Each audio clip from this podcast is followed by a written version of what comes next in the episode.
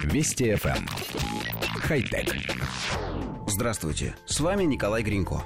Пару месяцев назад мы с приятелем стояли на остановке и беседовали. Он ничего не знал об аудиоподкастах, и я советовал ему, где их искать и что конкретно слушать. Подошел автобус, приятель сел в него, достал телефон и тут же обнаружил в соцсетях рекламу огромного количества подкастов. Баннеры, ссылки и предложения появились на каждой странице.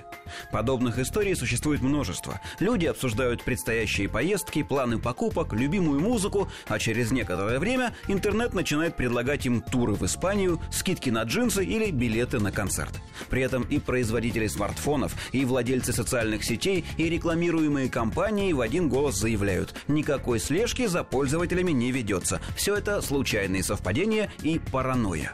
Журналисты пытаются вывести компании на чистую воду. Колумнист американского портала Vice Сэм Николс решил провести эксперимент. Несколько дней Сэм периодически произносил две фразы «Я хочу поступить в университет» и «Мне нужны дешевые рубашки для офиса». Проверив через пять суток ленту Facebook, журналист обнаружил в ней объявления различных учебных курсов и рекламу скидок на рубашки.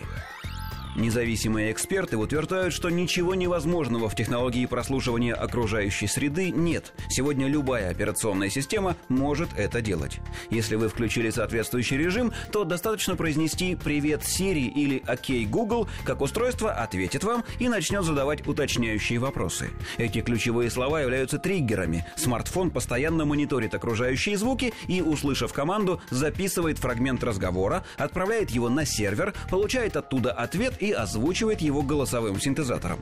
Но ведь ничто не мешает ему точно так же искать в речи хозяина и другие триггеры. Вариантов множество. Кредит, машина, лечить зубы, еда для кошки. И на каждый из них можно повесить специализированную рекламу. Казалось бы, ну что такого в том, что тебе предлагают именно те товары и услуги, в которых ты в данный момент нуждаешься. Но на самом деле все это вмешательство в частную жизнь и неправомочное использование персональных данных. Компании зарабатывают миллиарды, выискивая в наших с вами разговорах слова-триггеры, причем делают это без нашего на то согласия. И, между прочим, таргетированная реклама – это лишь вершина айсберга.